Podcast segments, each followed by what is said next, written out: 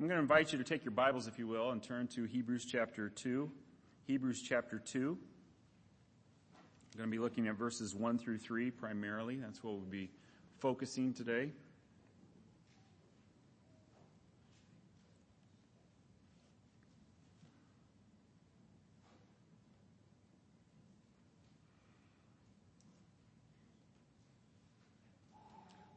Let's look at the first three verses. We must, therefore, pay even more attention to what we have heard, so that we will not drift away. For if the message spoken through angels was legally binding, and every transgression and disobedience received a just punishment, how will we escape if we neglect such a great salvation? It was first spoken by the Lord and was confirmed to us by those who heard him. The point of this passage uh, if I could summarize it right at the beginning here, you will drift from the Christian faith if it's not central to your life. You will drift from the Christian faith if it's not central to your life. And in drifting, you will likely drift into danger. If it's not central to your life, if it's not regularly on your mind, your passion will dissipate and you will drift, uh, and your energy for Christ will uh, decrease. If you're not consciously engaged with Jesus every day, you will go from wholeheartedness to half-heartedness at best. Such drifting is evidenced in such things as less enthusiasm for Jesus Christ, a decrease in prayer, a virtually never praising the Lord Jesus, less giving thanks to God, decreased church attendance, a less time in the scriptures, more self-centeredness, uh, greater excitement about other things than the things of God, things like movies or entertainment or even fixing up the house or lawn maintenance. You can put anything in there. Fashion, shopping, eating, work, music, Facebook, Netflix, email, what have you. Um, you'll have a greater passion for other things rather than the things of God. No longer are you seeking first the kingdom of God and his righteousness. Instead, you are seeking other things first. Uh, David said in the Psalms, I was glad when they said to me, let us go to the house of the Lord. Believers who are drift, drifting from the Christian faith don't say that. They don't feel that. Such drifting results in such things as reduced holiness, uh, which is another way of saying increased sinfulness, or increased compromise with the world, or increased worldliness. Solomon's son, one of his sons' name was Rehoboam, and Rehoboam became king after Solomon. And uh, this this was uh, basically Solomon's epitaph. The next verse there, Andy. next slide. He did evil. This is said of Rehoboam. He did evil because he had not set his heart on seeking the Lord. He did evil because he had not set his heart on seeking the Lord. It wasn't that Rehoboam was actively seeking evil. The problem was that the Lord wasn't the center of his life, and so he drifted into evil. He drifted into wickedness. He drifted into compromise. The exhortation of this passage then, the burden of this passage is this. Make your Christian faith the primary focus of your life. Make your Christian faith the primary focus of your life. It should be the primary focus. Our outline for today is, is this. I, I want to talk first of all about the context of this exhortation, and then I want to talk about the exhortation itself in, in verse 1, and then verses 2 and 3 talk about the stakes, the stakes that are involved. So first of all, let's talk about the context. The context for this exhortation is this, that God has communicated to us by the greatest living being ever. Didn't know how to word this exactly. It's probably not a fantastic, but you get the idea. Uh, the greatest living being ever, his son, Jesus Christ. The context is chapters 1 and 2. Flip back or scroll up, or however you're looking at the Bible, look at uh, chapter, the beginning of Hebrews, chapter 1, verses 1 and 2, where it says, Long ago, God spoke to the fathers by the prophets at different times and in different ways. In these last days, he has spoken to us by his Son. God, because of his mercy and grace, because God is merciful and gracious, he communicates to us human beings. He communicates to us human beings, even though we have all sinned and gone astray. Yet he continues to communicate with us. In the past, it was through the prophets. Then he finally communicated through his greatest and final ambassador, which was his son, Jesus Christ.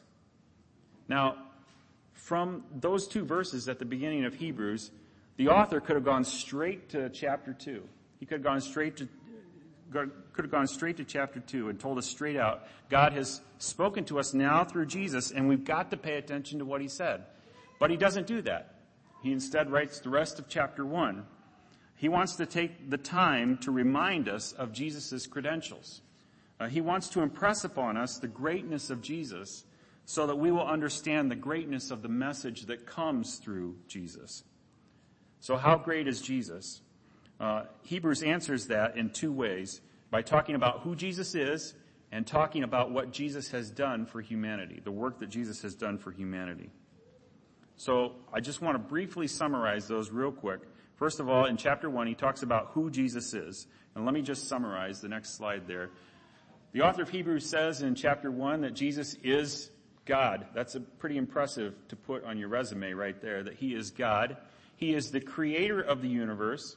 He is the sustainer of the universe. So not only did He make everything, but He also holds it, continues to hold it together, and He is the heir of all things.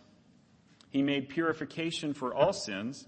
He sits at God's right hand, and He is superior to the angels, just some of the things that the author of Hebrews wants to impress upon us about Jesus Christ. And then in chapter 2, verses 5 through 18, we have this summary of what Jesus has done for humanity, if you will. Yep. Jesus became human like us in order to accomplish the following. He suffered on our behalf. He became human to taste death for us, that is, to become our substitute. He became human in order to sanctify us and make us holy. He became human in order to bring us into God's family and to make us his brothers. Next slide. He became human in order to become our merciful and faithful high priest and to help us when we're tested. And so that by his death as a human, uh, he destroyed our enemy, the devil, and freed us from the fear of death. And by his death, he also atoned for our sins. We could spend a lot of time on those descriptions, but we're not going to right now. Um, there you go. That's the Son. That, that's the Lord Jesus.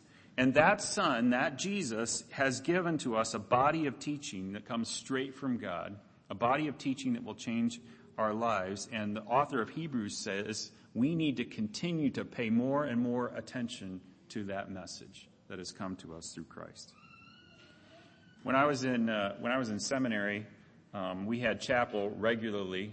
Uh, I don't remember. I don't remember if it was every day. I don't think it was every day, but you know, every few days a week we would have chapel, and we had a schedule of speakers who were going to come. And and I saw uh, one semester that on the schedule was John Stott.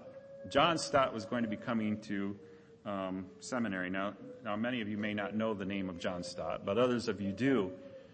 And um, we when I saw that John Stott was going to be there, I made it a point that I was going to be at that chapel. I have, I brought up here. These are books that I have by John Stott uh, on ministry, um, and uh, this this is not his complete uh, bibliography. This is only a small sampling of the of the books that John Stott has written. He has, I think it's safe to say, had a significant impact upon my life just in terms of the output he has written with regards to theology. He's a, he was a he, he died recently, but he was a he was a pastor in England, um, but he was also a scholar, an evangelist, a commentator, author, apologist, and so forth. Significant individual. I had no idea what he was going to speak on, but I wanted to make sure that I was at that chapel because I considered. Is this not on? Maybe the battery's not working. We'll just keep using this mic. Is that why I sounded softer when I walked away from the mic? okay, thank you. It's good to have these things down. I'll just stay right here. I'm fine. No, no I'm good. Okay, all right. This will look great on uh, you know on the video. Uh, but I wanted to be there because he was a man of achievement. Because he was a man of achievement. And many others, um, as it turned out, many others wanted to be there too. The chapel was full. Crowds throng to hear what people of achievement have to say. What they say must be worthwhile, so the thinking goes. Do you know of anyone who has achieved more than Jesus Christ? Do you know of any other person who approaches the resume of Jesus Christ? Last week we showed a video, The Greatest Man Alive, in honor of fathers. Um, but in truth, Jesus Christ is the greatest person who has ever lived. And that's the context of the exhortation to pay close attention to what you've heard. Pay close attention to what you've heard because what you've heard has come through the greatest person who has ever lived. The creator, sustainer, and heir of all creation, the one who has done more for humanity than all other great men and women combined, the very Son of God. So now let's examine the exhortation. And there it is on the screen. Pay close attention to your Christian faith. Pay close attention to your Christian faith. Verse 1 We must therefore pay even more attention to what we have heard. And what is it that we've heard? According to verse 3, what we have heard are the things that Jesus first taught and then his apostles after him also taught. It's the message of salvation. It's the gospel. It's all that we learn about the Christian faith from Jesus and the apostles in his word. What we have heard are the truths about ourselves, about sin, about judgment, about God, about Jesus, about the cross and the resurrection, about new life, about eternal life, about godly living. It's the Christian faith. And why are we to pay more attention to the Christian faith? Because in verse 1, so that we will not drift away. So that we won't drift away. You would think that such a great messenger as the Lord Jesus and bringing us such a great message of salvation that there is no way we would drift from such an important message. And we are, and yet we are amazingly inconsistent and illogical creatures. We are not especially good at prioritizing. We have a habit of paying attention to that which is trivial and not to that which is important. Have you ever read a life changing book and thought, okay, this is, this is going to make a difference in my life. I'm going to implement some of these things. And a few, like, a few weeks later, you realize that you haven't changed at all, or been to a life changing conference with the same kind of, same kind of result. Hebrews, the book of Hebrews is addressed to believers. It's addressed to Christians. It's addressed to those who have already embraced the message, those who have been living out their Christian faith. But the author there is concerned that they will drift away from it through neglect or from outside pressure. And I've seen it too many times where, where someone who has been, has been on fire for the Lord, and then, and then gradually, slowly, over time, the fire becomes dimmer and dimmer. It goes out. The passion becomes thin. Um, and the author of Hebrews recognizes that reality. Don't let that be you. Don't let that be you. You must pay even more attention to what you have heard. And if this is you, if you recognize some of these symptoms, if you recognize that your passion has dimmed for the Lord, you know, Romans 12 11 says, uh, um, keep your, uh, never be lacking in zeal, but keep your spiritual fervor serving the Lord. If you recognize, recognize that that zeal and that, that fervor has dimmed, has diminished, now is the time. Now is the time to do what Hebrews 2 1 says and start paying more attention to the things that you have heard in the, in the parable that was referenced earlier in the video, Jesus talked about people who heard the word but let it go because of pressure or persecution. And he talked about people who, who let it go because of the worries of this life, because of the seduction of wealth, or because of the desire for other things. The situation in our country right now, don't let the current upheaval in our country cause you to drift away. Don't let it cause you to lose sight of what's important, your walk with the Lord. Don't let the desire for other things dampen your enthusiasm for the Lord. How do people drift away? By not paying attention to the most, to the most important message. They become lazy. Um, look over, flip over, if you will, to chapter 5, verse 11. Chapter 5, verse 11. Verses 11 and 12 there. We have a great deal to say about this and it's difficult to explain since you have become too lazy to understand. Although, although by this time you ought to be teachers, you need someone to teach you the basic principles of God's revelation again.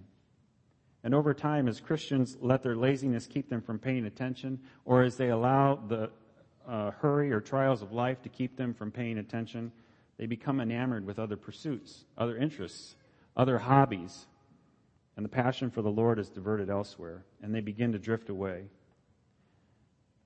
You are a finite being. Uh, you are limited, and you only have a limited amount of energy and zeal. if it goes elsewhere, it can't go to the Lord. If it goes elsewhere, it can't go to the Lord. Where your treasure is, there your heart will be also, is what Jesus said. Lot was a man of faith. Lot was a man of faith. He was the nephew of Abraham. Um, but his passion for the Lord began to diminish as he moved, first of all, close to Sodom, and then he moved into Sodom.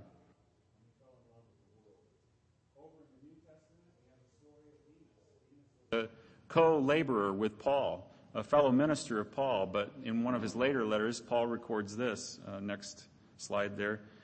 Paul says, Demas has deserted me because he loved this present world. Demas has deserted me because he loved this present world. And Demas' story is repeated again and again. Don't be like Demas. Don't desert your Christian faith. Don't desert your pursuit of God. Don't desert your following of Jesus Christ because you love the world too much.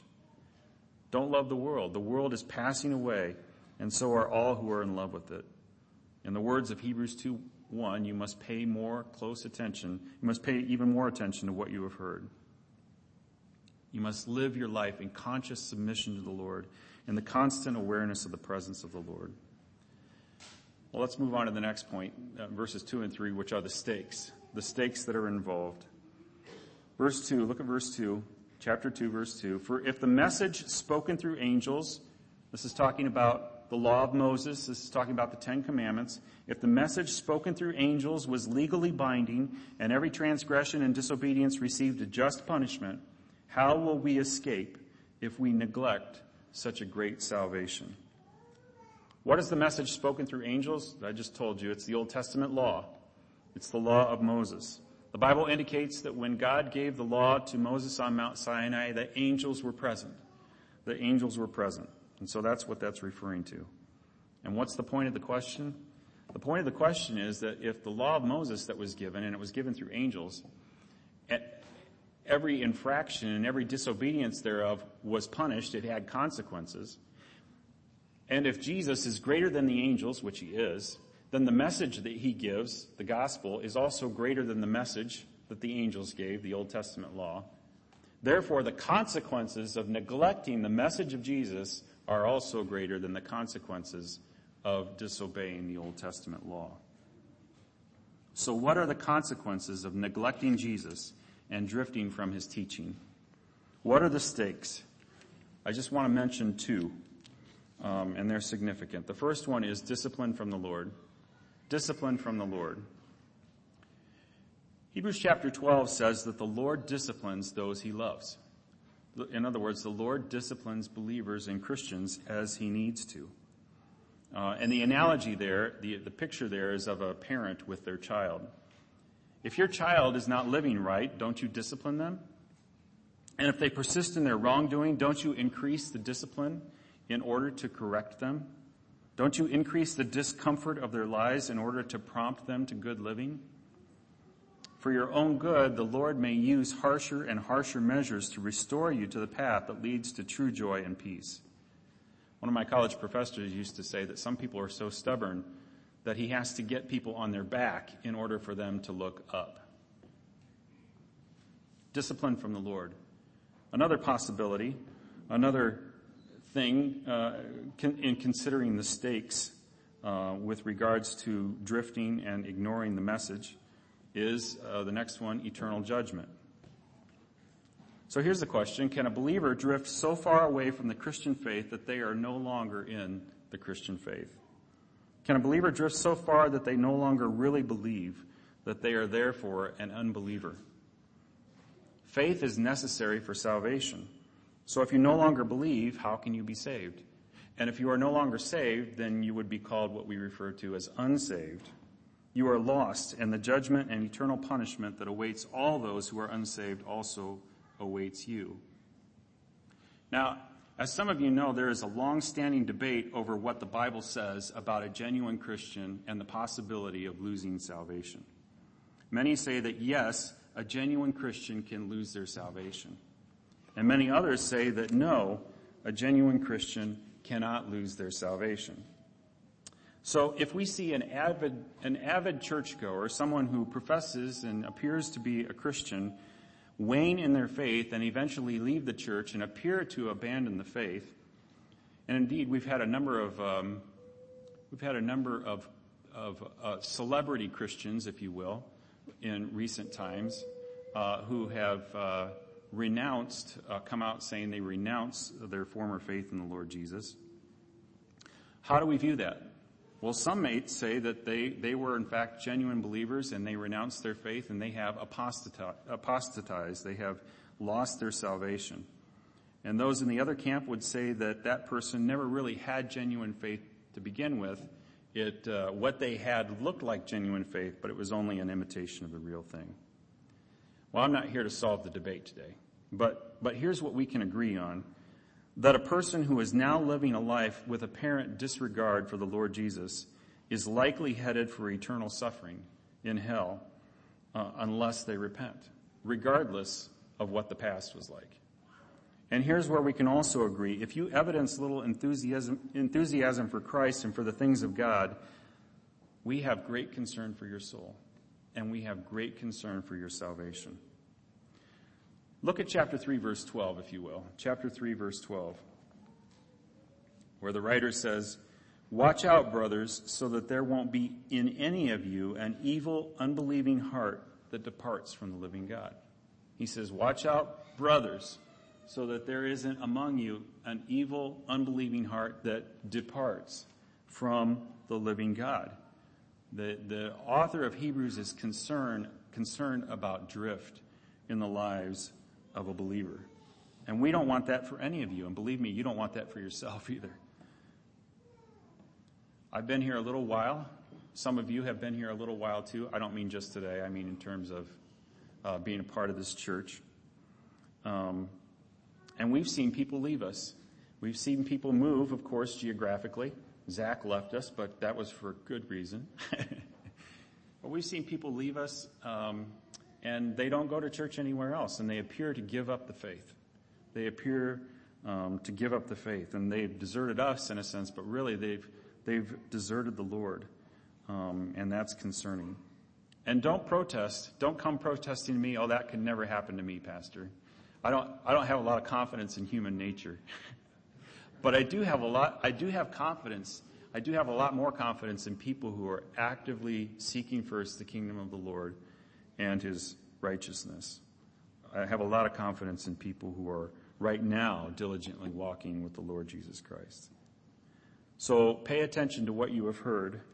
Pay close attention to your Christian life all the days of your life. You should constantly be growing in your faith. Studying the scriptures and prayer and talking about the Christian faith with others is not just for pastors. It's incumbent on every believer to, to, to uh, grow and, and, and be involved in these things. Pay it, paying attention to the things you have heard to the Christian faith should be part of your daily routine, and no small part of it either. Verse 1 says, pay even more attention. This implies devotion of time and energy on a regular basis to that which should be central in your life there's a phrase, nominal, nominal Christian, nominal Christian. Are you nominally Christian? Uh, that, that's, that's unacceptable to the Lord Jesus. That's unacceptable to Christ. That's like being nominally married. Nominally married. What, do you think your husband or wife would appreciate uh, if you would characterize your refer- yourself as being nominally married? Are you married? Um, well, sort of. I mean, I guess you could say that. I mean, uh, we don't usually say talk that way. Um, and Jesus is not impressed with nominal Christianity. Luke 14, 33, Jesus said, Any one of you who does not renounce all that he has cannot be my disciple. This doesn't sound like nominal Christianity would be okay with Christ. It doesn't sound like casual Christianity would be okay with Jesus. Look at one of Jesus' invitations in, in Luke 9, 23. Jesus said, if anyone wants to come with me, he must deny himself, take up his cross daily, and follow me. If anyone wants to come with me, he must deny himself, take up his cross daily, and follow me. Uh, it sounds like a little bit more than a casual relationship. Look at the next verse. And Perry, the would be follower, said, So you're good with Sunday mornings and Wednesday evenings? okay, that's not actually in Scripture.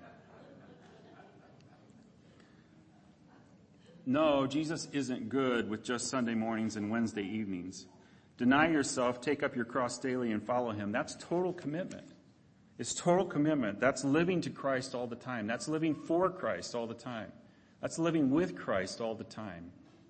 It's being in communication with Christ all the time. The next verse, 1 Peter 1, but just as he who called you is holy, so be holy in what? In all you do. For it is written, be holy because I am holy. Everything you do is to be screened through uh, your commitment to Jesus Christ, so that even whether you eat or drink or whatever you do, you do it all for the glory of God.